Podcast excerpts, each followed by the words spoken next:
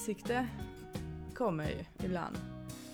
Och de här glimtarna glimtar och mm, liksom sammanhangen landar på något vis. Och, och vi har ju diskuterat det här innan hur alltså vikten av att dela det samtidigt som eh, att det är svårt.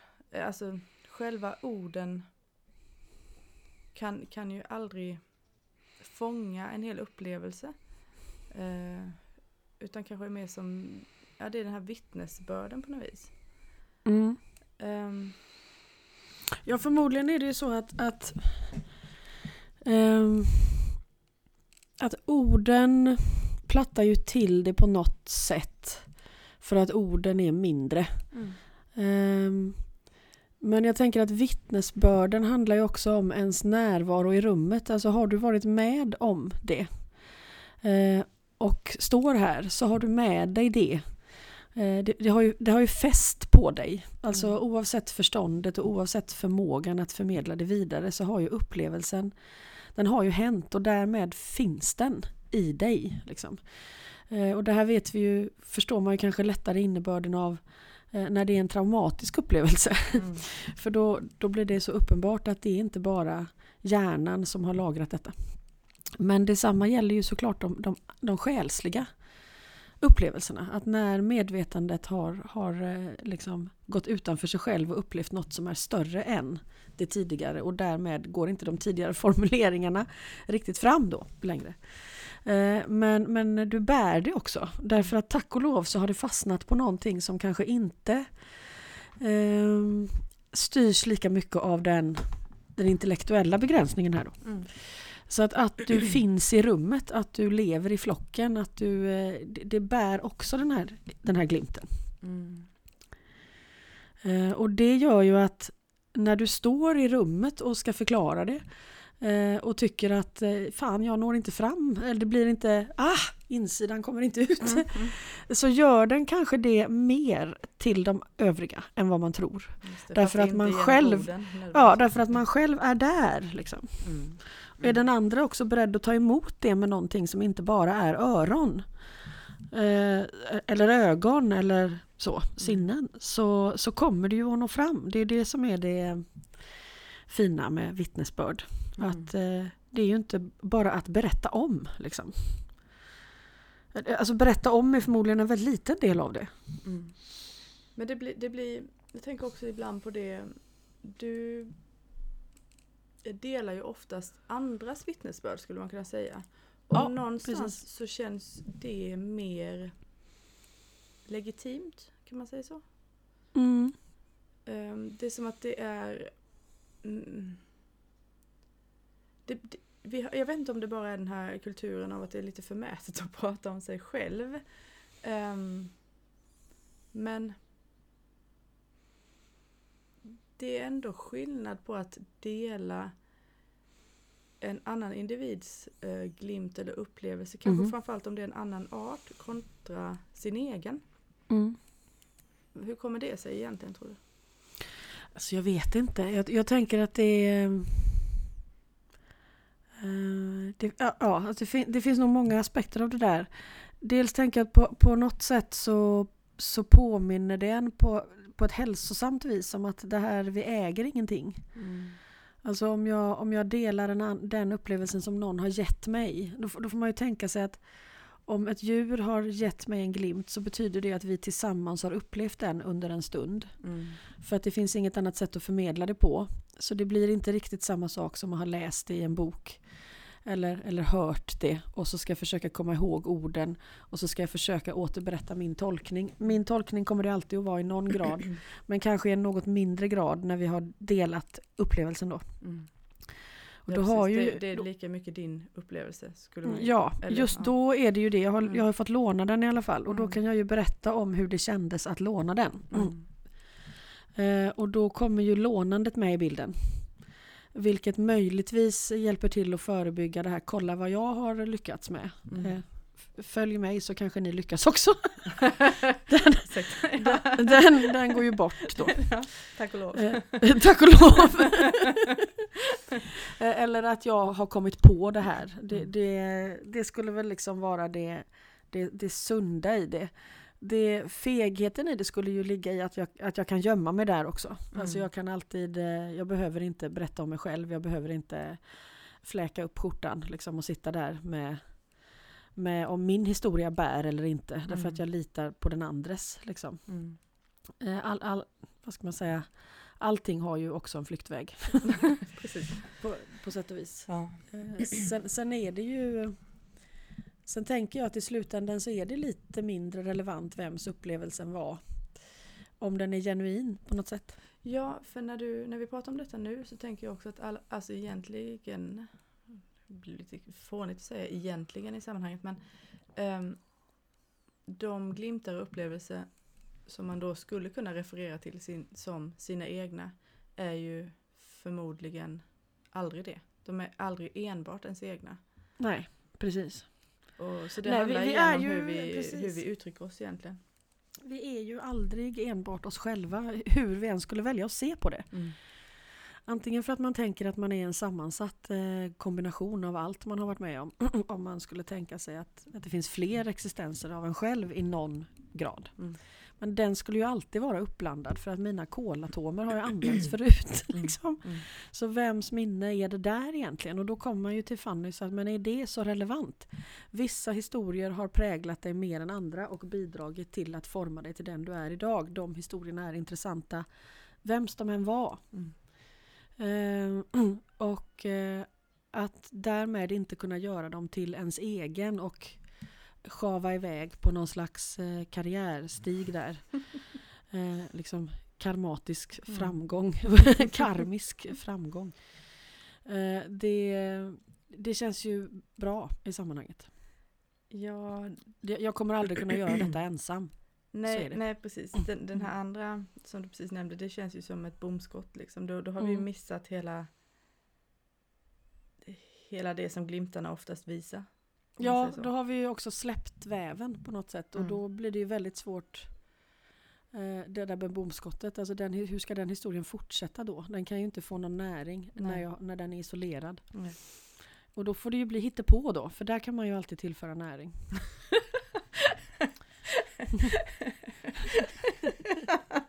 ja, eller hur? Ehm, ja. Ehm, jag tror... Alltså jag har, idag har jag så många olika trådar att dra i. Vi har lyssnarfrågor och vi har, jag har en svampbok såklart. det är ändå jag. Ehm, Ja. och, och, och eventuellt då lite glimtar om jag vågar mig på dem. Mm. Eh, men vi kan ju kanske som nästa steg så kan jag läsa lite i den här boken. Bara för att det var, alltså jag har inte ens kommit långt men, det, men eh, den är väldigt tät.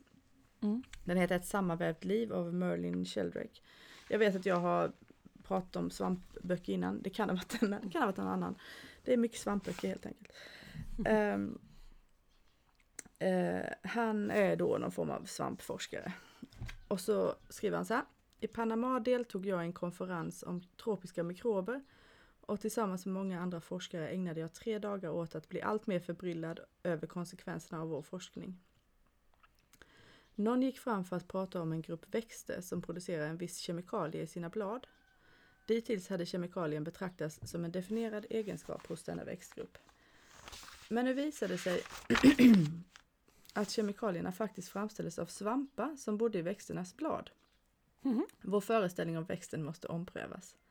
En annan forskare framkastade att det kanske inte var svamparna inuti bladet som producerade kemikalierna, utan de bakterier som lever inuti svampen. och så där fortsatte det. Efter två dagar hade vår föreställning om en, individs om en individ fördjupats och utvidgats till oigenkännlighet. Mm. Att tala om individer var inte längre meningsfullt. Biologi, studiet av levande organismer, hade förvandlats till ekologi, studiet Mm. av relationer mellan levande organismer. Mm. Mm. Till råga på allt förstod vi väldigt lite. Mm. och det, här, skulle ju liksom lika gärna kunna vara en beskrivning av eh, det vi håller på med känner Ja absolut, jag kände också det. Definitivt. Eh, vi, man börjar med någon slags eh, bild av en individ för att, för att annars kan vi inte börja. Nej. Eh, och med en gång så börjar det lösa upp sig. Mm. Och så blir det vägen emellan istället. Mm. Som eh, ja, Tao också. Vägen Mm. blir det, det enda som blir kvar till slut. Ehm, och det är ju djupt fascinerande. Om man vänjer sig vid idén om att, släppa taget om den, den inramade självbilden för annars kan det bli skrämmande här. Eftersom det till slut det obegripliga gör ju att man får mindre att hålla sig fast vid. Mm. Antingen är man trygg i det eller så är man inte trygg i det och där kan man behöva öva helt enkelt. Jag kanske utgår från mig själv här men jag tänker att det kan inte bara vara jag som, Nej, alltså... eh, som försöker hålla ihop påsen fast inte vill. Det, det, det finns, alltså WHO tror jag verkligen har, alltså Världshälsoorganisationen pratar my- mycket om det här att, att hälsa eh, eh, till väldigt stor del handlar om hur vi förhåller oss till det ovetbara. Mm. Och det ovetbara skulle lika gärna kunna vara Gud då, eller Mm. det beror på hur man behandlar det. Och, och det var egentligen en av mina glimtar skulle man nog, nog kunna säga. Mm. Ehm, för för jag fick som en, som en som, jag fick liksom uppleva eh, skillnaden mellan storleken i det ovetbara och min lilla eh, värld där jag tror att jag vet någonting. Mm. Och, och det var ganska hisnande men, men också tror jag tack vare de här fyra åren i möten med, med flocken hos dig och naturen och, och dig och allt sånt där. Så var det också väldigt, väldigt behagligt. Alltså det, det, det är snarare som eh, min osteopat brukar prata om att vi, vi är som pingpongbollar liksom. Och det kan hända att, han, att hans tolkning av de här pingpongbollarna är, är annorlunda än, än min i detta skedet. Men eh, jag, jag, det är som att jag ser varje individ som en pingpongboll bestående dels av, av sin egen individ och sen också sin föreställning om omvärlden. Där har vi Mm. en pingpongboll. Mm. Och så hoppar vi runt i det här o- ovetbara. Men, men det ovetbara är liksom lite, lite trögt, så, eller snarare mjukt. Så, så vi landar liksom mjukt. Det är inte så att vi klonkar runt som på ett pingisbord utan, Nej, utan vi liksom Mm. mer svävar och landar mjukt. Mm. Den känslan. Där har du kanske en annan bild av det stora vänliga också. E- Exakt, jag tror det, det är precis eh, samma, samma sak med olika ord. Mm. Mm. Den är lite svår att backa ifrån den bilden kan jag säga, eller den upplevelsen. Ja, men jag förstår det. Det är ju det där när man väl har liksom flyttat ut markörerna på referensramen. Mm. Så även om man glömmer och man måste öva om och sådär så, så har det ju, apropå att vi bär med oss in i rummet det vi har varit med om. Nu har det hänt liksom. Mm. Du kan egentligen aldrig mer leva som om det inte hade hänt. Nej. Eh, Och där finns väl också glimtens eh, vänlighet då. Att eh, jo, men hade vi bombarderats med glimtar varje sekund så hade ju det här eh, kanske inte riktigt gett den. Eh, den här mjuka landningen handlar ju också om eftertänksamhet tänker jag. Mm. Att eh, jo, men det finns tid att förankra den glimten. Mm. Den, eh, och den eh, förtjänar det. Eller hur man ska säga. Att den, det blir också Tinas glimt, inte bara glimten. Mm. Liksom. Mm. Eh, och, så, och så vävs den in där lite lagom omärkbart. Och utan att man riktigt har förstått det så är man redo för nästa glimt som ibland verkar komma då out of the blue. Som den förmodligen inte alls gör. Eller, eller, Eh, eller just gör. Eh, Eller, eller just gör, precis. Och så, och så håller det på så. Mm. Tills glimtarna har börjat bilda någon slags matta. Liksom, eller påverkat mattan. Mm. Och då kliver jag aldrig riktigt ur dem längre. Och då, eh, då, då övergår de i ett tillstånd. Mm. Och så kanske nya glimtar då utifrån det tillståndet. Som bud- buddhisterna kallar stabilisering tror jag. Eller sånt där. Ja. Ehm, Och den, vi har ibland svårt att förstå den för att när vi är så vana vid att man, ska, att man lär sig saker genom kunskap så finns inte riktigt det här dilemmat. Utan då, då skulle det kunna finnas, eller dilemmat, eh, då, då finns inte den här processen Mm. utan då, det blir ett dilemma ur det perspektivet. Att eh, varför inte bara fortsätta framåt? Nu har jag ju fattat den här grejen, var är nästa? Liksom. mm, Ja, det, det är inte så, det, det blir inte så med det ordlösa. nej. Inte ens med svampar tydligen. Han skriver det med, Mm. jag, jag glömmer det här och så får jag Mm. återkomma till det. Jag Mm. glömmer... Mm. Ja. Vi hade en övning. Och glömskan, Ja, förlåt, glömskan är ju också, jag tänkte att glömskan är ju också en del av en större cykel. Jag tänker på det nu bara för att jag sitter med, med eh, höfaderutskicket. Mm. Och, eh, och den fortsätter ju om Sander och Nella för att det är så spännande deras samtal att jag har valt att bena upp det i miljoner utskick. Och då, eh, och då pratar ju Sander som har gjort det här stora språnget av att kliva ur den lille och in i den store och så tittar den store på den lille. Mycket av hans berättelser handlar om det. Mm. Och så står han inför döden då eh, och, in, och där står ju den ännu större. Där står ju den fullkomlige Sander. Liksom. Och väntar på den som nu är den lille Sander. Det vill säga nu är den upplyste Sander liten i jämförelse med den stora på andra sidan och sådär. Mm. Och så beskriver han ju och sen, och sen kommer och så möter man den empatiska närvaron och sen faller allting i glömska. Mm. Och så vaknar man igen. För att, därför att den nya skapelsen kan bara komma ur ett vitt papper. Mm. Liksom. Det är som att ingenting kan skapas om det inte baserar sig på ett totalt icke-skapande då. Ett ingenting. Mm. Så det är möjligt att alltså, vi har ju en glömska som är ignorans. Men vi kanske också har en glömska som är helt nödvändig. Jag tänker att om samma lilla cykel upprepar sig här, vilket man ju kan ana på Sanders berättelse att den förmodligen gör. Mm. Eh, att den här, det som vi ser som det finns ett liv och så finns det en död liksom. Och så, så är det svart eller vitt här i kanten. Och så är det kanske en massa cirklar då som innehåller den här processen. Mm. Som förstoras och förstoras och förstoras. Och därför tycker inte Sander att den fysiska döden är ett sånt stort kliv. För att han har redan insett hur själva klivandet fungerar. Mm. Och det var den stora döden för honom. Eh, och släppa taget första gången. Liksom. Nu att låta den här, de här ringarna på vattnet vidga ut sig, det är inte smärtsamt. Liksom. Nu har jag förstått det liksom, på något Mm. sätt. Mm. Eller erfarit det på ett vis som gör att eh, nu är jag inte rädd för att erfara det igen. Även i en större skala. Och då kanske den här glömskan och ombörjandet som vi på något sätt inte riktigt kommer undan hur vi än försöker hålla oss vakna. Eh, kanske också bidrar till att varje upplevelse har en möjlighet att bli ny. Mm. Eh, Det kanske är min enda chans. Egentligen hade inte den mekanismen funnits hade jag kanske aldrig kunnat bryta något mönster för det hade bara pågått och pågått och pågått. Det skulle vara som att aldrig sova på natten. Mm. För det jämför Sander den här glömskan med. Att, men det är inte obehagligt att falla i denna glömska och uppgå i intet. Det är inte obehagligare än att somna. När du inte drömmer eh, så vet du inte att du sover. Du är helt borta. Du tycker inte det är otäckt. Mm. Liksom. Du tycker inte det är otäckt att gå och lägga dig på kvällen vid tanken på att du kommer att vara omedveten under en stor del av natten. Det är inte otäckare än så att vara i intet på andra sidan. Liksom. Mm. Eh, Och det är en spännande tanke.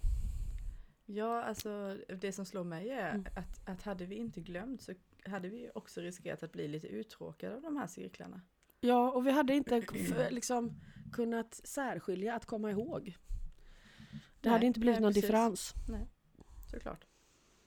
Och sen därmed inte använda glömskan som en ursäkt, men det gäller ju med allt. det skulle, ja. Säga att det, ja, men jag behöver inte hålla mig vaken för glömskan är så väsentlig så Ja, offa i. nej, nej, det är ju det där. Det är det Men där. att falla i den, att tillåta sig att, ja, men säga att det, finns en, det finns en cykel här kanske. Mm. Eh, att den, den stora cykeln av liv och död kanske snurrar hela tiden egentligen. Ja, alltså allt det vi pratar om nu och det du säger nu, det är ju det här med, eller hur ska man säga, då kommer vi till det här med personens ansvar. Och Mm. om det nu inte är, alltså det, det är liksom, delvis har vi nu sagt att det, det finns ju ingen avskild individ. Men den icke avskilda individen har ändå ansvar för saker och ting. Mm.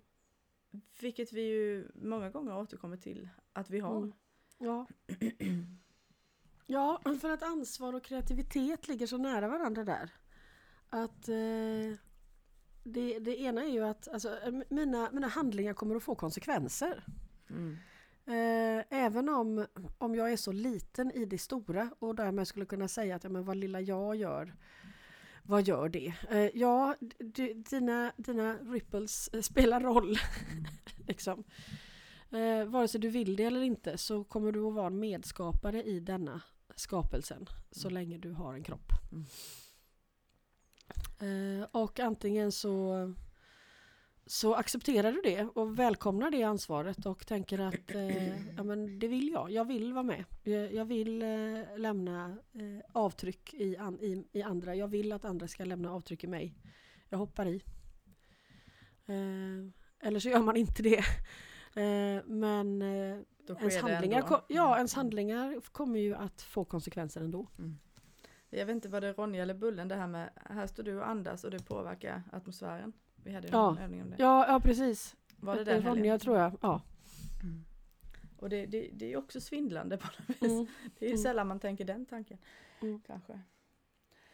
Ehm, Och då tänker jag att ansvaret blir eh, obehagligt när man är lösryckt. Liksom. mm. Ehm, för att då, ja, då ska du över det där glappet och hur kommer andra att göra? Hur är du i? Som de här arterna som är medvetna om det här att relationen är större än individen på något sätt. Då, då, är, det, då är det redan så. Mm. Mm. Ja det är mer något att förhållas, alltså det är, Mm. en, det är så det är precis. Man, det Mm. förhåller sig till snarare än att springa ifrån, det går ändå Mm. inte. Nej. Mm. Ehm, när jag satt i den här övningen där vi går in i, i nätverket i flocken, eller i en grupp av individer, så dök du upp i Jordanien. Mm. Och den här, jag vet att du sa, jag tror det var i den här tv-serien, hur när, när, när det finns en lucka så sätter jag mig ner för att lyssna. Mm. Och då slog det mig just hur det är ju liksom kanske ingen som har nödvändigtvis bett dig göra det. det är liksom inte, du gör inte det. Alltså det finns en drivkraft i det som, som är en annan än att någon har gett dig ett uppdrag. Ja, absolut. Eh, Absolut. Uppdragen Mm. skulle ju alltid ha en begränsning, ja, skulle jag säga. ja. Men lyssnandet utan syfte är ju något alldeles speciellt. Mm. Det var det ena. Det andra Mm. var att sen så, så skedde ju mycket arbete då alltså i behandlingarna av de här hästarna. Mm. Och då kom nästa idé där att eh, om de hästarna då är ättlingar till profeten Muhammeds hästar och, eh, och behöver hjälp med diverse saker. Då antar jag, det här får du ju rätta mig nu då, att det föll sig ganska naturligt att det inte enbart är individen framför dig som du behandlar. Mhm. Ehm, det, det är som nya tankar för mig, det är därför Mm. som, som, du, som jag Mm. lägger fram Ja, jag- så får du jag säga. är det. med. Ja. Jag är med. Och nästa steg i det är ju då om, ehm, om man har en häst framför sig så- som, som bär på någonting som man tänker att det här kan vi behandla. Eh, men, men också inse att ja, men det här kanske är en hel nations sorg eller alla hästar i alla Mm. tider bakåt och fram, vad det nu är. Mm. Då ställer det ju vissa krav på behandlingsmetoden. Då kanske inte det första Ja. man gör är att sätta in en antibiotikakur eller bara för att nämna något. Det, Mm. då tror jag också att jag mer ehm, kan relatera till homeopati till exempel. Mm. Eller, eller jag tror att kranisk sakralterapi hade också varit en eh, behandlingsmetod som kanske hade mm, kunnat möta Ja. det. Och, och så, sen, och så nästa steg, eftersom, det är ju att ja, men så här är det ju alltid. Det är ju inte bara Mm. med Nej, dem. det blir tydligt i den historien för att den är på något sätt eh, magisk eller sagolik i någon ja, ja. bemärkelse. Och då skiljer den ut sig från min vardag och då kan jag se den lättare. Mm. Men, men alla jag möter har ju en unik, unik historia på samma sätt. Mm. Liksom. Eh, och då tänker jag att det man strävar efter i, i behandlingen där är, är primärt två saker tänker jag. Det ena är att stärka individen så att individen blir kapabel att bära berättelsen. Då vet vi att, att jag kan inte stärka individen eh, med handkraft eh, utan eh, det handlar främst om att skapa ett rum där individen får plats. Då Mm. bidra till att skapa ett rum- rum där individen får plats. Eh, Så att, och sen att, att eh, på något sätt bidra till att flöde kan upprätthållas. Därför att eh, historier är inte still. Så att är du en del av allt och allting hela tiden rör sig så blir du möjligtvis sjuk om det här inte kan passera igenom dig på Mm. något sätt. Mm. Antingen för att du i någon grad har svårt att ta in eller svårt att släppa ut. Eller båda. men, men flödet blir ju extremt relevant. Mm. Och, och där har ju i mitt fall just då eh, akupunktur spelat en roll. Eh, för att det handlar så mycket om flödet av vitalkraft och att öppna dörrar. Mm. Eh, och det märkte vi var, spelade stor roll när det har varit större händelser som på något sätt ska... De här hästarna har ju pratat om att, att i Jordanien då att det är deras uppgift att filtrera mänsklig negativitet. Mm. Och så klogga filtret igen. Det är klart man blir sjuk då ja. Och då blir man sjuk, Mm. precis. Och då har de hela tiden sagt att vi vill inte ha, vi vill inte stänga av, vi vill inte sluta göra vår uppgift, vi vill inte egentligen ha hjälp att bära våra bördor heller. Eh, vi vill få plats med det. Liksom. Mm. Mm. Och jag tänker att i, i en lite mer västerländsk variant på det här temat så är det ju alltid frågor om hur stänger man av? Mm. Hur kan man skärma av sig? Hur får man en paus? Eh, Det får man inte. Du, du lever nu, det blir ingen Nej, paus. precis. Mm. Men vi behöver hitta ett sätt att hantera flödet och, och där kan inte jag säga att jag är, är Där har inte jag någon paketlösning. Det, jag letar själv liksom för Mm. egen del. Mm. Eh, Men jag tror att principen är åtminstone, har jag kanske anat mig till då. Mm. Ja, för det vill jag bara säga om det inte blir tydligt. Eh, att det är klart att man inte ignorerar individen framför bara för att den är en del av en större. Utan, ja, Nej, bara. nej men, men individen har inget intresse av att bli frisk och inte kunna fortsätta finnas i alltet. Nej. Det var ju tydligt med de här hästarna. Den Det, där av att- friskheten ligger inte i att jo, men, men dina njurar kommer ju få mindre belastning om, vi, om du slutar att filtrera. Nej, just det, precis. Det, nej, det, jag är inte intresserad av den lösningen säger de då. Mm. Vänligt men bestämt. Mm. Passar väl, alltså det här, ja. Det- flyter in så bra här va. Det kommer, det kommer ko- kollapsa så småningom men eh, vi rider på vågen här. Eh, lyssnarfråga nämligen. Mm. Eh, hur överlever man som omhändertagare? Jag ska bara ta fram den Mm. här och se. Eh, det är Sabina Moberg. Mm. Eh, hur gör man för att inte gå under när man konstant möter speciellt människor som inte går till mötespunkten? Hur gör hästarna? Mm. Ja, ja, alltså den, den är ju... Nu är, har inte jag så mycket omhändertagarerfarenhet. Så jag kan inte använda mig själv så bra här. Du har delat Men- upplevelsen av andra? Ja, precis. Eh, man kan ju notera då, som vi har nämnt förut, att omhändertagande djur som till exempel kommer hit, de gör ju oftast inte det för att de har blivit omöjliga att ha att göra med. Utan de gör det för att de har blivit fysiskt sjuka på ett oåterkalleligt sätt. Och då, då verkar det ju, deras stora dilemma i civilisationen verkar vara att deras uppgift är att spegla obalansen mellan den andra och den andres väg. Alltså att, att jag eh, lever inte i den här samklangen med omgivningen som vi har pratat om nu. Eh, och genom speglingen så, så ser jag detta och när jag ser det så ger jag mig åstad för att hitta en lösning och därmed så släpper speglingen och flödet fortsätter genom den omhändertagande individen. Det skulle vara den friska versionen av detta. Mm. Men när det här då sker i ett sammanhang där det inte finns ens en medvetenhet om att det finns en omhändertagare, kanske inte ens en medvetenhet om att det finns ett medvetande och kanske definitivt inget intresse av att skärskåda sin egen obalans utan man vill ha en mysig ridtur. Mm.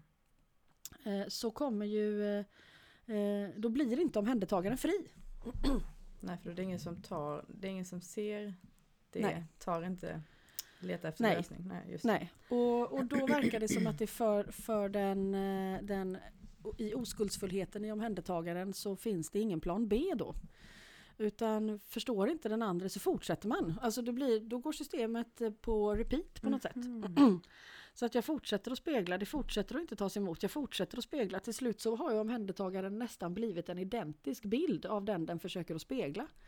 Eh, och inte ovanligt att den har blivit sjuk.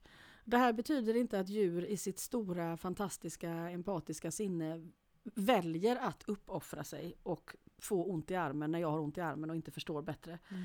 Eh, det är ingenting de väljer, det här är ett tecken på en obalans. Det är ett tecken på att jag, det är någonting jag inte tar emot här. Liksom. Mm det vi kan, vi kan eh, lägga det på, det här hör jag ganska ofta nämligen, därför vill jag ta upp det, att djur är så fantastiska som är så självuppoffrande. Men de är egentligen inte självuppoffrande för det, det är destruktivt. Mm. Det, För alltså, hela det gruppen. Ja, det, det är inte det man väljer och man tjänar inte människan på det sättet. Liksom. I så fall skulle man ju ha satt människan på en piedestal. Det Mm. gör de inte. Mm.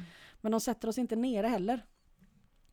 Eh, Så att om, om djuret tydligt, uppenbarligen speglar mig identiskt, då är det något jag har missat och då har jag missat det under längre tid. Liksom. Men, eh, men hur ska omhändertagaren tänka? är ju frågan här. Eh, För den kan ju inte stänga av. Det blir som med de jordanska hästarna. Mm. Men då säger omhändertagande individer som Nino och andra som är, har jobbat i den branschen mycket och han går ju fram och tillbaka mellan lärare och omhändertagare att man, man måste försöka börja lära sig att se då eh, vilka är kapabla att ta emot och inte. Mhm. Eh, och, eh, och det betyder inte att man ser ner på dem som inte, inte tar emot speglingen. Eh, men, men man får på något sätt inse då att nej, den här individen tar inte emot detta. Eh, jag älskar den i alla fall med allt jag har. Eh, jag öser empati, men empatin som jag öser är inte min. Alltså den Mm. omhändertagande förmågan och speglingen av den andres obalans. Det är inte en, egentligen ett personligt uttryck utan det är en, en instinkt och en talang. Precis som reflexerna hos en varnare eller hos en anfallare eller hos en provokatör. Det är bara att det här är mildare och man föreställer sig det kanske inte som en instinkt men det är det. Eh, och, och, och då måste jag, och vad som riskerar att hända med en omhändertagare är att när min instinkt inte längre fungerar, alltså det, det, jag speglar och speglar, det händer ingenting. Eh, då börjar man att försöka med personliga medel. Alltså det räcker inte. Det, det, eh, instinkten räcker inte. Jag måste försöka lite till. Mm. Och då börjar man använda sig själv. Eh, och det är där det blir destruktivt då, Mm. på riktigt. Mm. Eh, inser jag det, att jag, jag kan inte få den här individen att vakna om den inte vill vakna. Eh, så kommer min instinkt att, att känna en, en empatisk spe, eller att uppleva en empatisk spegling, den kommer att fortsätta. Men jag måste låta den fortsätta genom mig. Mm. Jag, jag måste upphöra med det personliga. Liksom. Mm. Mm. Det verkar vara den stora lärdomen här. Att Mm. eh, acceptera när jag inte når fram. Accepterar jag det på ett djupare och ett mycket kärleksfullt plan. Här handlar det inte om att stänga ute eller det här är kört eller ja, Mm. Eh, den här individen får skylla sig själv eller den lågt stående eller så. Handlar inte tvärtom. Väck, väcker en enormt stark kärlek. Men jag slutar att använda mina personliga resurser för att lösa det som min instinkt inte kan. Mm. Eh, Då kan jag stå i det och då, och då fortgår ett flöde. Eh, Och då, då kommer jag inte längre att liksom få den här extrema täckningen i mig av den andra personen. Mm. Då släpper jag igenom flödet. Och det verkar som att det kan bara uppstå med hjälp av ett påslag av empati då. Mm. Eh, För att annars så lider omhändertagaren av särskiljningen. Alltså lösningen för, omhän- för en omhändertagare ligger inte i att särskilja sig. Det blir en annan sorg. Mm. Mm. Mm. Omhändertagaren ser ju liksom vägen och individen som samma, apropå det här temat som vi beskriver nu. Mm. De har smält ihop, så man kan inte ta, ta bort omhändertagaren. Då har du eh, kanske gjort omhändertagaren ännu sjukare. Mm. Men du måste skilja på, på den stora empatin som lever genom dig och den personliga instinkten att omhänderta där man använder sina personliga resurser. Då. Mm. Det var väldigt spännande. Mm. Det, är s- det är en, en version av det som Nino beskriver. Mm. För då är det ju också, då beror det ju på i vilken personlighet som den omhändertagande instinkten lever. Hur lätt eller svårt det där är då. Ja, ja Mm. precis. Och hur det personliga uttrycket kommer att se ut när instinkten inte räcker till. Mm. Och det här är ju ett problem för, för alla tamdjur och människor såklart också. Men som vars, vars uppgift i slutändan är att inspirera. Liksom. Att eh, jag ser detta, ja nu ser jag också det. Okej, då går jag och gör mitt, ja men då går jag och gör mitt så ses vi igen. Att vi vill inte ha speglingen. Vi vill inte, vi vill inte att varnaren ska hoppa till vid brevlådan. Sluta, det är obekvämt. Jag vill ha en trevligare tur. Mm. Skärp dig för fan. Liksom. Vad ska de göra då? Alltså hur ska personligheten reagera på att världen vill inte ha min gåva? Liksom? Det, jag har med mig något som är större än mig själv och jag är på något sätt satt på den här planeten eh, i, i något slags sammanhang där, där jag är ämnad att leva ut det här. Eh, men omvärlden vill inte ha det. Mm. Liksom. Eh, Det, det är ju en jättesorg i det. Mm. Ja, men är, är det inte också kanske där som väldigt mycket av problemen för eh, djur i människors omgivning startar? Ja absolut, det startar där. För, Mm. Inte för att vi är illasinnade men vi vet inte om att det är så här. Nej. Utan vi tänker ju att vår uppgift är att forma de här individerna. Alltså en, en, en duktig häst och hundägare har format Ja. sitt djur Ja. Och kan visa andra människor att vi har gjort det och vi Mm. kan tävla i det och vi kan visa upp oss på, på utställningar. Alltså vi kan visa detta för varandra. Mm. Hur väl vi har lyckats med detta. Och så kan vi också naturligtvis vara stolta över att vi har gjort det på ett vänligt sätt. Mm. För att vi vill inte vara dumma, vi, vi vill inte det. Mm. Men vi förstår inte att vi skulle kunna vända då på det och låta oss själva formas av dem. Vad händer då? Liksom?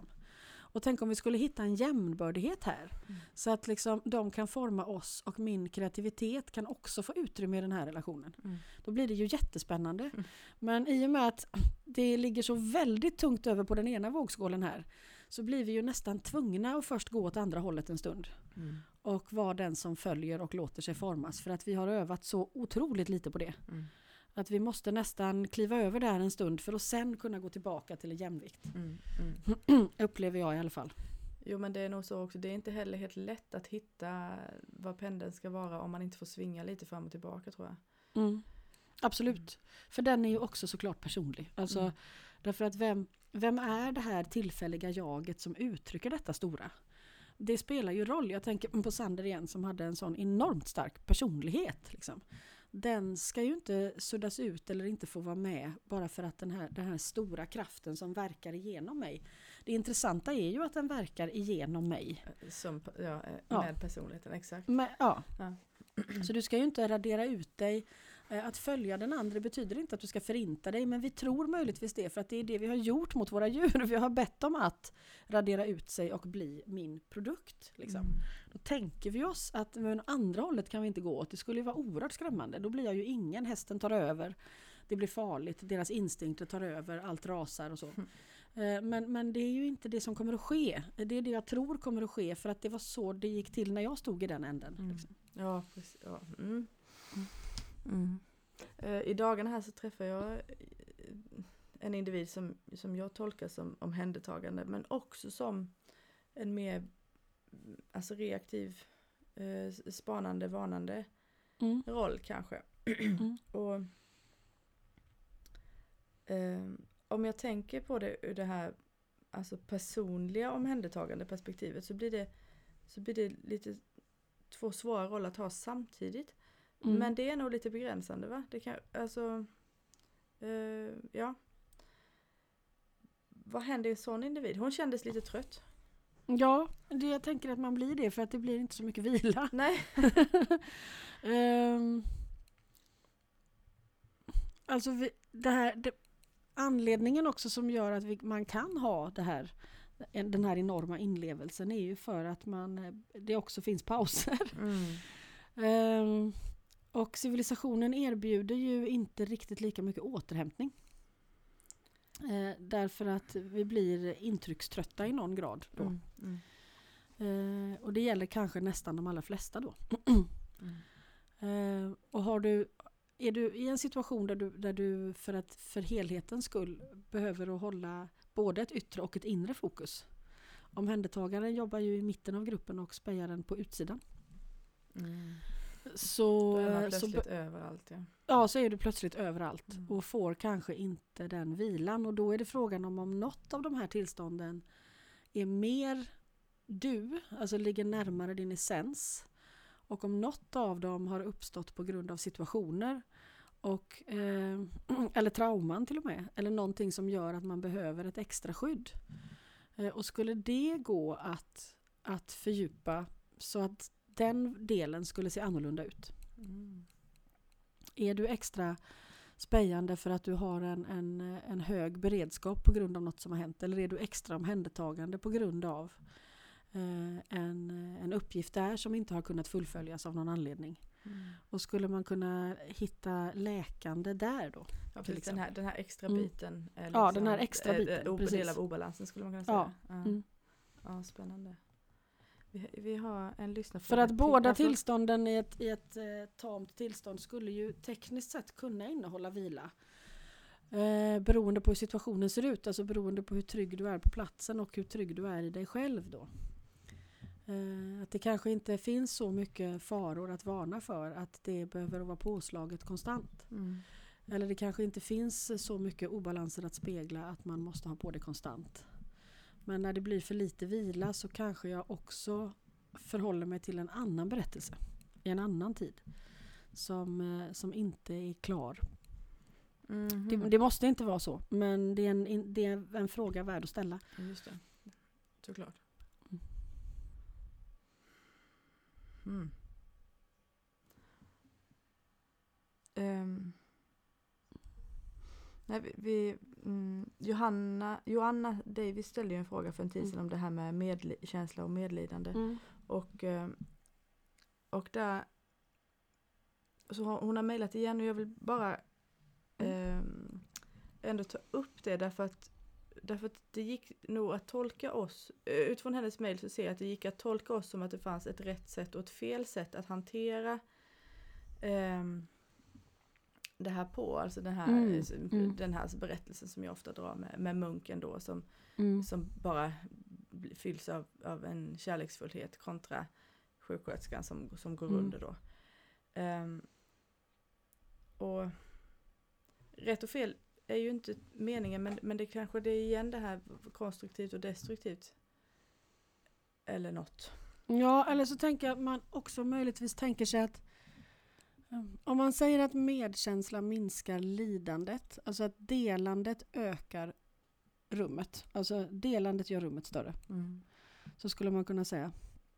Eh, medkänsla, är, med- medkänsla är någonting som pågår mellan individer. Mm. Känslor är någonting som pågår inom individer, Mm. skulle man kunna säga. Att man öppnar dörren för medkänsla ökar rummet. När rummet ökar så minskar intensiteten i den upplevda känslan. Därför att den sprids ut på en större plats. Det kan man se framför sig. Mm. Men det tar inte bort känslan. Det är inte så att, att ett ö, liksom en ökad medkänsla gör att vi inte längre känner våra personliga känslor. Eh, och att det därmed skulle betyda att om, om jag lamslås av sorg när jag förlorar en vän så har jag gjort fel. Mm. Hade jag varit tillräckligt empatisk så hade det inte hänt. Nej, du hade fortfarande, som Fanny sa, du hade fortfarande lamslagits av sorgen. Men kärleken till din vän hade fortfarande också varit större. Mm. Alltså kärleken, den upplevda kärleken till den andra i, i öppningen, i empatin, eh, hjälper dig ändå på ett sätt i den desperationen i sorgen. Mm. Eh, som en isolerad sorg utan medkänsla skulle varit mer smärtsam. Jag tänker att det kan vara lätt att föreställa sig att det är antingen eller. Antingen så har du lyckats med medkänslan och då har du inga problem med dina egna känslor längre. Då flyter man runt i ett härligt eh, kärleksfullt eh, eh, storsint tillstånd där man liksom, ja, på något sätt står lite över det där känslokladdet. Så kommer det ju inte bli Mm. naturligtvis. Mm. Du kommer ju fortfarande känna ilska, sorg, desperation, avundsjuka, missundsamhet och allt det här andra. Men, men öppningen kommer ju att förändra både hur du, hur du faktiskt eh, tolkar det och upplever det och, och hur du faktiskt väljer att agera på det. Mm. Medan medlidande skulle ju utspela sig inom mig eh, som en känsla. Om, med, om, alltså, om medlidande är en känsla och medkänsla är en förvirrande ord här ja. medkänsla skulle vara ett tillstånd.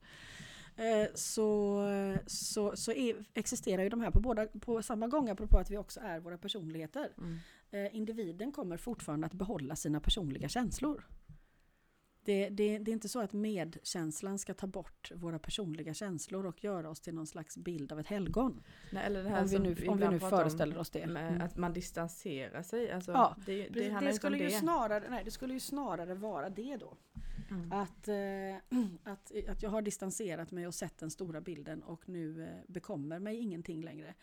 Eh, jag, jag tror att eh, min begränsade erfarenhet av möten med, med eh, och liksom glimtar av profeter till exempel och så, så verkar ju de extremt känslosamma. Alltså väldigt sårbara och utlevande och Eh, närvarande. Mm. Eh, inte distanserade som sitter och, och lugnt pekar på världen. Utan vara där. Liksom. Mm, mm. Eh, Så jag, jag tror inte det är dit vi strävar med detta. Men för att orka ha det så så behöver vi medkänslan. Det är väldigt tufft. Det vet ju alla som, apropå psykisk ohälsa som dyker upp. Som har fastnat i en kapsel av depression eller ångest eller vad det nu kan vara. Mm. Att eh, det är ju helvetiskt smärtsamt att det inte går att komma ut. Det är ju det som gör att situationen är ohållbar. Eh, medkänslan innebär ju en öppning i rummet som gör att känslan går att leva med på ett annat sätt. Mm. Och därmed går ju den känslan att leva med för den andra på ett annat sätt. Så att står jag i rummet och delar ett, eh, en extremt djup posttraumatisk stress med ett djur så är det ju inte så att, att, att intensiteten i den känslan har minskat för att jag har tagit bort någonting där. Utan det är ju att nej, jag är beredd att stå här med dig Mm. faktiskt. Mm. Eh, Jag, jag, jag är beredd att avstå mitt eh, välmående här, där jag slipper tänka på detta och, och kliva ner i den här brunnen ihop med dig och så står vi där tills rummet har vidgat ut sig och det går att vara där. Mm.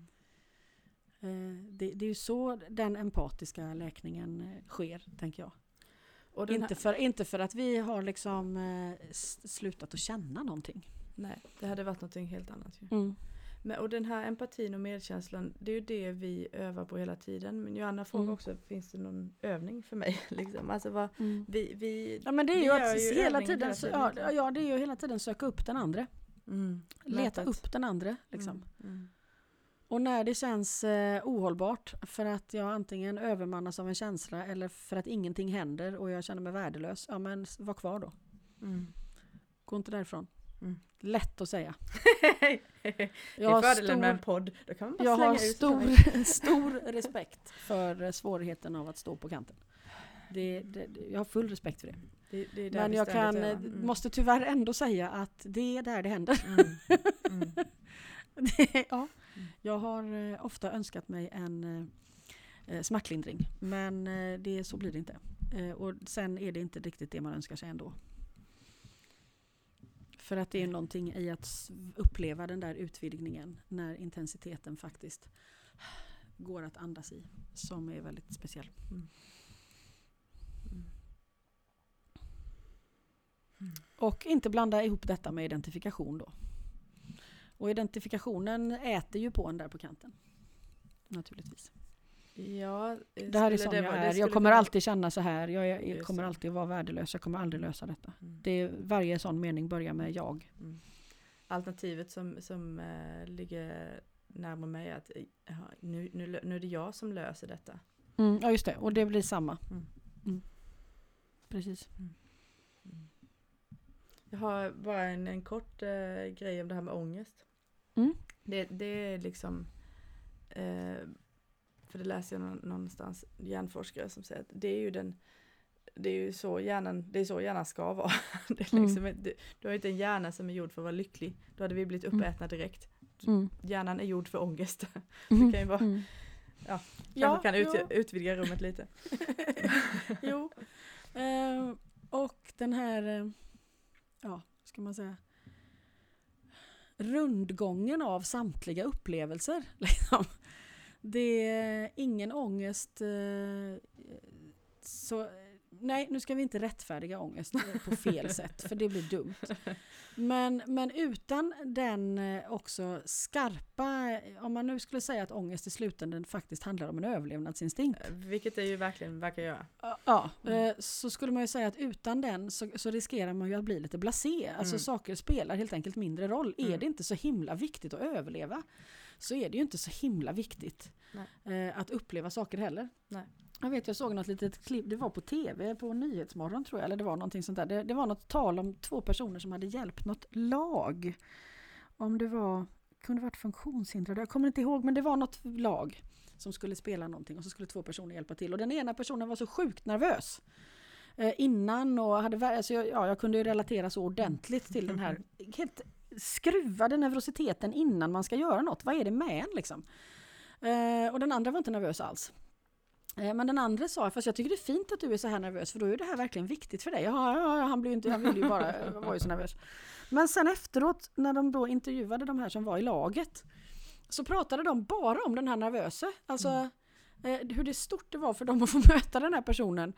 Eh, och hur det hade verkligen, ja på något sätt hade ju hans närvaro påverkat dem på ett sätt som uh, var tydligt väldigt berörande. Liksom. Mm. Eh, och då tänkte jag, kanske för att, för att det var så viktigt för honom. Mm. Att det blev viktigt för dem. Mm. Och så önskar man att kunde man då inte bara känt samma, alltså, samma intensitet utan det nervösa. Jag hoppas ju på det varje dag liksom. Måste jag efter 26 år i yrket vara så här sjukligt nervös innan jag ska till en ny kund? Alltså är det, det är inte rimligt. Eh, men det går inte över liksom. Nej.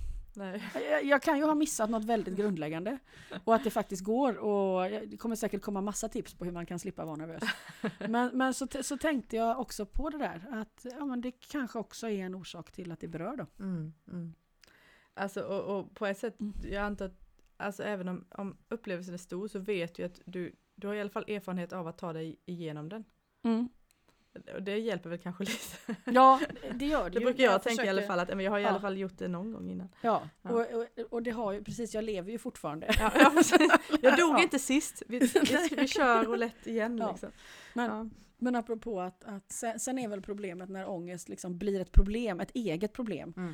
Då, då har man blivit rädd för känslan. Och där tror jag inte det fyller den här överlevnadsfunktionen längre. Utan då springer man ju egentligen åt andra hållet och försöker uppleva så lite som möjligt. Eh, och, och då har man bitit sig själv i svansen. Ja men även det måste väl kunna Ja. vara alltså, en del i en obalans såklart. Ja, alltså, absolut. Det, allting handlar ju här om Mm. någon form av ja, linje höll jag på att säga. Ja, apropå Ja. att det är inte säkert att ångest per automatik leder till att man uppskattar saker mer. Nej. Men, men eh, det är ångest i en lagom dos i förhållande till allt det andra. Skulle kunna fylla den funktionen av att det är, jag vill hålla mig vid liv faktiskt. Mm. För jag, jag kan ju se ett, eh, en spännande koppling i mitt liv mellan att ha haft depressioner eh, i, ja, så länge jag kan minnas. Och när de försvann så ökade ångestnivån. Mm. Ja, men det, ja, Eh, det och det kan man ju klura på. i alla fall ändå Mm. lite för att Ja, i för det depressioner vill man okej, ju typ jag- dö.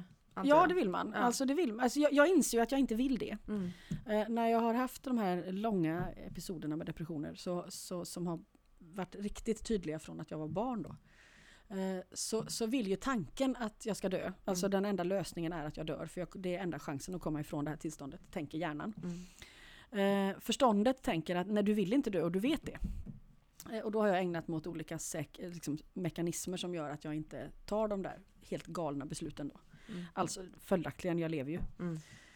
Eh, men nu när jag inte alls eh, vill dö längre, då har pendeln liksom vispat över till andra hållet. Eh, och så hoppas man ju att den någon gång då hamnar härligt på mitten, med lite lagom av allt. Det, det önskar jag mig, men jag vet inte om jag får det. Jag, jag, jag tycker inte det verkar ligga för dig det här liksom lagom. Det här på mitten, nej, Nej. jag har nästan aldrig varit där. Nej. Just därför föreställer jag mig det som något väldigt spännande. Just det, det är där typ. Det är där det händer, tänker jag. ligger. Ja. Man ska Men- alltid ha något att sträva efter har jag hört. Ja. Det, det är också en del av hjärnans... Mm. eh. Men det kan ju vara så att jag helt enkelt är ovan vid att uppleva överlevnadsmekanismer för de har varit så dämpande på mig. Att, eh, att när systemet faktiskt reagerar med eh, jag vill överleva Mm. så blir jag helt ställd och livrädd för jag fattar inte vad det är som händer. Liksom. Det kan mycket väl hända att det finns en så enkel förklaring på det här. Alltså, eh, det är Mm. kanske inte så ofta vi pratar om Peder Fredriksson i den här podden, men han, jag vet att han verkligen sa det där, när, när jag känner liksom hur kroppen, pulsen ökar, jag börjar svettas, Mm. då, då blir jag liksom inte rädd för det längre. Jag vet att det är så för att jag ska gå in och göra något som är väldigt viktigt för mig. Mm. Eh, men, men i början kanske jag blev det, jag tänkte vad fan vad är det här för fel? Liksom. Mm.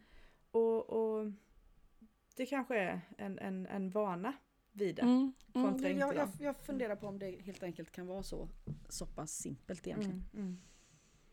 Att, att jag har, eh, mina överlevnadsinstinkter har varit så avstängda att eh, jag fattar inte vad de är för något. Fast det är ändå imponerande då att, hållit, Mm. att du hållit dig vid liv kan jag tycka. Ja, men jag, jag har ju egentligen inte velat dö. Det, är ju min, alltså det, det här är, Ja. det är ju en tankesjukdom. Ja. Jag fattade ju när jag var ganska liten att det, de, här, alltså mina tankar är inte friska. Liksom. Du, li, du kan inte lita på dem. Mm. Det, de, de kan liksom, I värsta fall kan de ha ihjäl dig så passa det lite för dem. Det är ju en hardcore träning i att inte tro på sina tankar. ja det är det ju verkligen. Och det kom Eh, tidigt då. Men det har sina Ja, den kom väldigt med. tidigt. Mm. Mm. Och, och i och med att det finns eh, liksom självmordsbenägenhet i familjen så har jag ju sett också hur det kan gå. Mm. Mm. Eh, och, och jag vill inte dit. Liksom. Det har aldrig handlat om att jag vill dit. Mm. Men det vet vi ju alla som kämpar med tankar i, i, i sammanhang som inte måste vara så känslomässigt desperata. Det hjälper, räcker ju att man vill sitta och meditera. Det var då väldigt vad de eh, är svårstyrda, de här små jävlarna. Eh, och det blir ju väldigt tydligt när de dessutom inte vill en väl. liksom. Det är svårt att Ja. inte tro på sina tankar då. Ja, det är väldigt svårt. Eh, för det är ju svårt Mm. till vardags liksom. Ja, därför att så fort hjärnan har upplevt någonting så har det ju hänt. Mm. Det är ju vår kreativitet. Mm. Vi skapar vår värld. Det är ju det fantastiska med att vara här. Mm. Eh, Men sen så kan ju det här skapandet skena då och där kan man ju säga att jag har väldigt mycket erfarenhet på det ämnet. och jag tror ju att samma snabba perceptionsförmåga är orsaken till eh, lättheten i kommunikation med andra arter för mig. Mm. Mm. Det är samma öppning nämligen. Ja, och det, då kan du Den inte ena välja är bort frisk. det liksom. och, nej, nej, jag kan inte Nej, välja bort det. nej. Den ena är frisk eh, och den andra är ju helt uppåt väggarna. Liksom. Mm.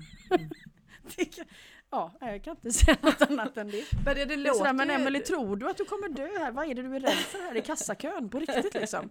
Eh, ja, ja, men det här är ju inte ett bra svar. Vad är det du tror ska hända liksom? "Ja, jag kommer kräkas. Ja, har det hänt någon gång då? Nej! Nej, men och varför tror du då att... Ja, ja, du har fortfarande inget bättre svar än att det känns så. Nej! Där finns dessutom en plastkasse väldigt nära. Ja, och vad skulle hända då? Alltså skulle taket ramla in på köpcentret? Skulle, skulle kassörskan fördöma dig till, till de eviga eldarna? Kom, vad kommer hända liksom? Ja. Det sjuka är att det här låter ändå balanserat då med tanke på, på liksom din, eh, din förmåga med eh, eh, individer av andra arter. Ja. Så bara, ja men det här är ju balans, det hör ju vem som helst. Mm. Mm. Suck it up! Liksom. Men sen står man där med ett skräckslaget djur och säger du, Ja. jag vet precis vad du går igenom just nu. Eh, och jag kan stå här med dig för sist jag stod i kassakön på Coop så överlevde jag. Tror det eller ej. Jag varken kräktes eller dog. Ja, precis. Så jag, jag är här med dig nu. Mm. Ehm, ja det är också en vana. Det liksom ja, en, ja. och det ger ju en, en sanslös eh, också eh, annan sorts, man backar av vad det gäller att fördöma andras eh, erfarenheter. För jag kan aldrig ställa mig och säga du, alltså jag har fått kläm på detta för jag vet, att, jag vet hur lågt jag kan sjunka och hur fort det kan gå. Mm. Så där är jag tyst. Mm. Men det du har fått kläm på är väl kanske, det är ju det som vi så ofta pratar om, alltså förmågan att stå kvar. Mm. Det, Ja, det, finns ingen annan väg ut. vi- nej. Det finns ingen annan väg ut. Mm. Det, ja, jag kan springa ut ur affären eh, och nästa gång så kommer jag inte in genom svängdörrarna och nästa gång kommer jag inte till parkeringen och nästa gång kommer jag inte in i bilen. Till slut kommer jag sitta liksom inlåst i garderoben. Det är det som händer. Mm. Och jag, jag vill inte det. Jag vill inte sitta inlåst i garderoben på samma sätt som jag faktiskt inte vill ta livet av mig. Jag, jag vill inget av detta. Liksom. Mm. Det är bara att den viljan måste vara så sjukt stark i de här situationerna. Mm. För den står emot en vrålstark impuls. Liksom. Och en övermannande känsla, apropå frågan om medkänsla och medlidande och så. Mm. Mm. Så kan man ju nu konstatera att nej, men jag har inte löst detta genom att sväva runt i ett slags härligt känslolöst, jag kan vara i vad som helst. Därför att jag känner ingenting. Eh, utan eh, jag övar på att kunna vara i vad som helst. För att jag vill faktiskt, ärligt talat, leva fullt ut. Mm. Eh, Jag vill det. Eh, Jag kommer inte svara så om du eh, möter mig i kassakön som sagt. Men, Men, men, någonstans eh, finns det svaret ändå i det. men Precis. någonstans finns det Mm. svaret ändå för annars hade jag ju faktiskt inte pallrat mig dit. Liksom. Nej. Nej. Ja, det är alltså.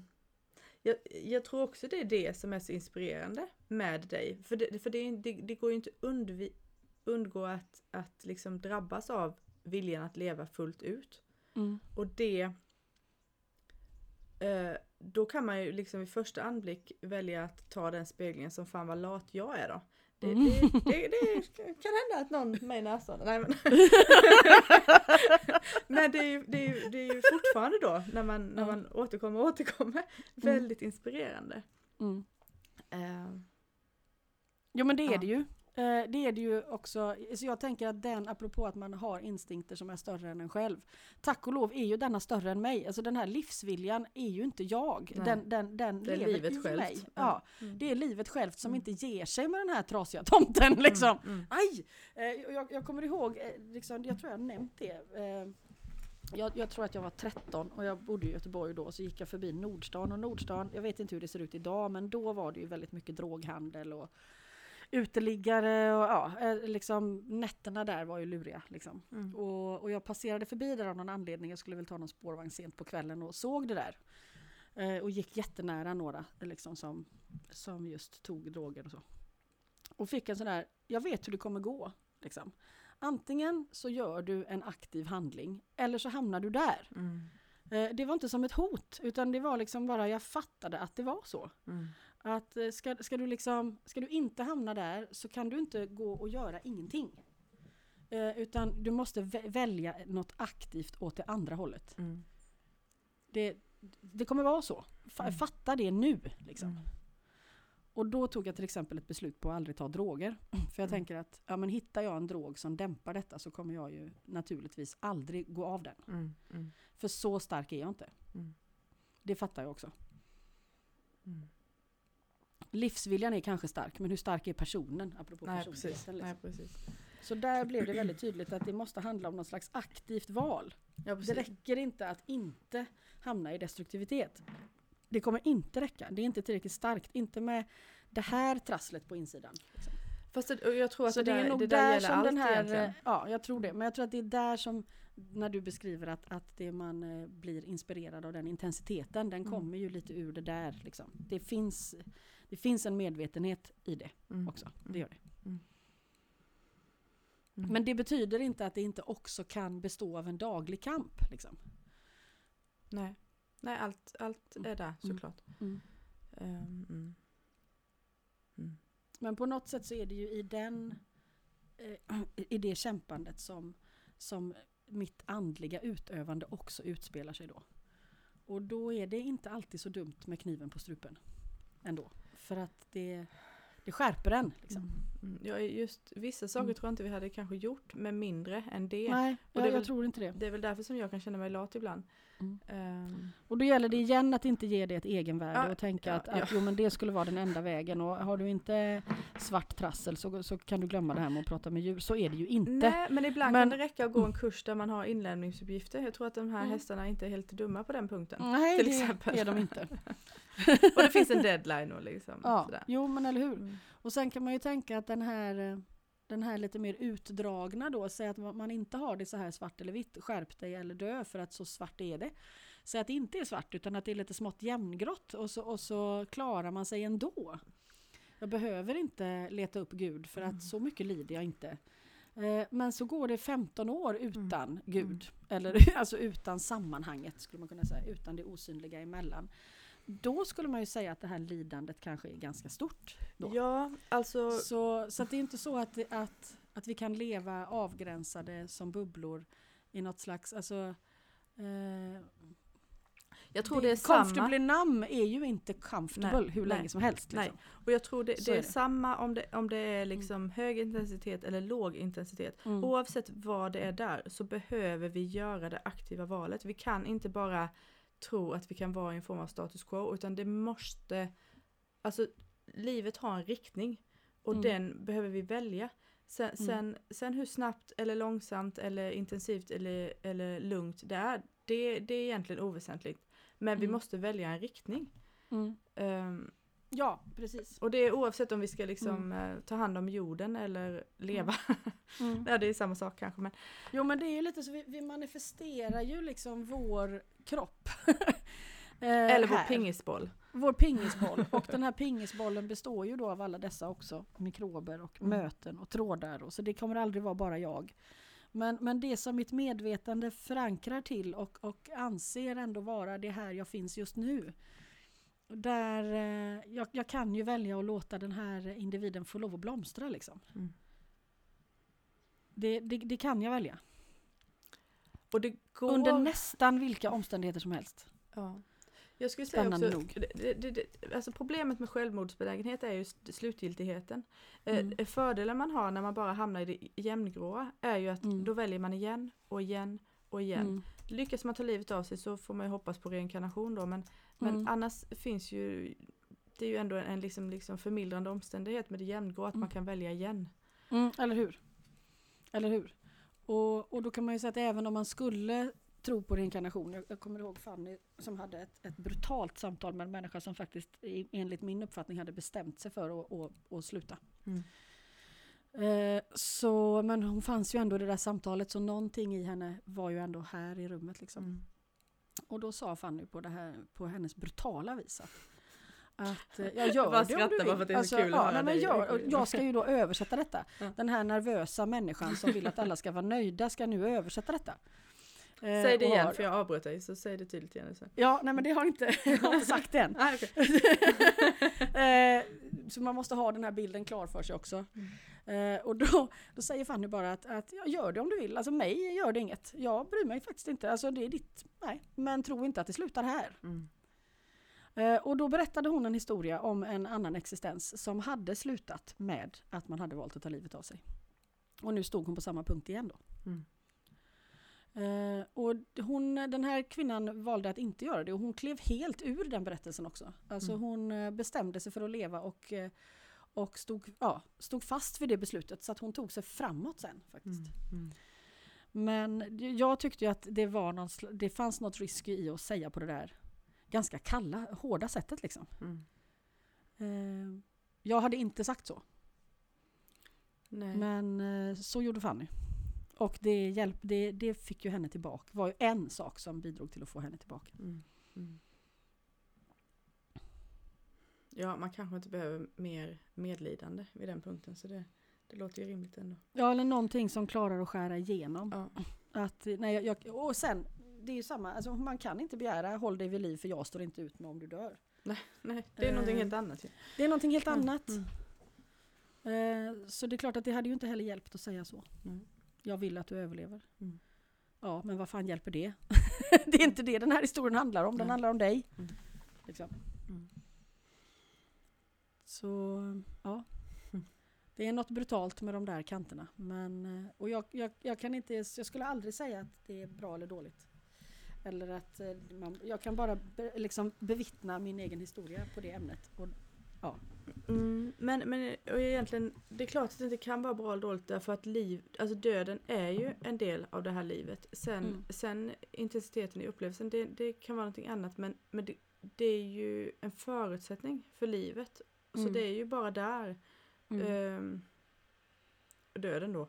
Och Mm. sen, sen, sen hur vi både personlighetsmässigt och i övrigt förhåller oss till det, det, det, är, ju, det är ju nästa steg men, mm. men det, det måste ju ändå vara en förutsättning helt enkelt. Mm. Mm. Några avslutande ord? Ska vi verkligen avsluta med självmord? Ja, nu blev det så. Ja, men vi, ska, vi tänker så här på, on a, on a happier note. Happy note så är allting bra innerst inne. Nej, alltså det, det är vad det är. Det är vad det är. Men jag tänker att det kan ju också finnas något hoppfullt i att, tänker jag då ur detta perspektivet, att, att för att uppleva livet fullt ut och, och vara med om extraordinära saker och eller hitta det extraordinära i sin vardag, vilket ju verkar vara ännu ja, mycket spännande, så måste man inte vara perfekt. Alltså, Nej. ja, jag, jag tycker att det är väldigt skönt att det inte är så. Mm. Eh, man måste inte vara balanserad och klartänkt. Man har en chans ändå. Liksom. Mm. Det, det tycker jag att jag har lärt mig av Emily. Liksom. Mm. Att eh, nej, jag måste inte läka mig själv eh, först. Eh, eh, det sker samtidigt.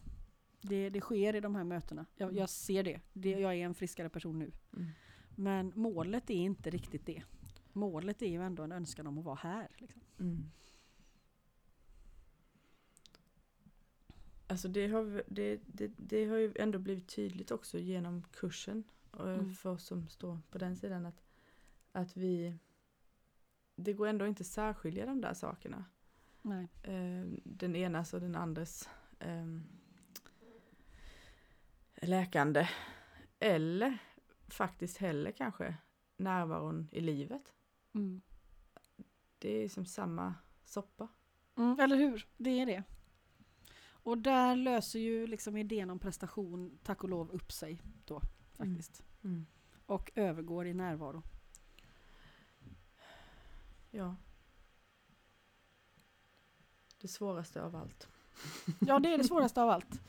Eh, och man kan ju undra varför det är så svårt när man vill det så innerligt ändå. Mm. Mm. Eh, ja. Men kanske också för att vi letar efter mening och mening det har vi förstått att nej, där finns det kanske inte så mycket att hitta. Men betydelse, alltså att det har betydelse, att det spelar roll. Att vi Det- försöker eller att Ja, vi vill. ja Mm. där Mm. kanske svårigheten är relevant ändå. Mm. Att det får ett värde på ett annat sätt för mig. Mm. Ehm, Ja det är som den där när jag- personen då ja. som du beskrev ju med Mm. nervositeten och hjälpa Mm. laget det. Ja, eller hur? Mm. Jag fastnade liksom lite på hur det där det lös i ögonen på den här personen i laget som beskrev honom på ett sätt Mm. som jag tänkte att ja men det är ju något där. Mm. Det hade en betydelse för honom. Han, han, han klev över en massa trösklar på väg in i det rummet, helt klart.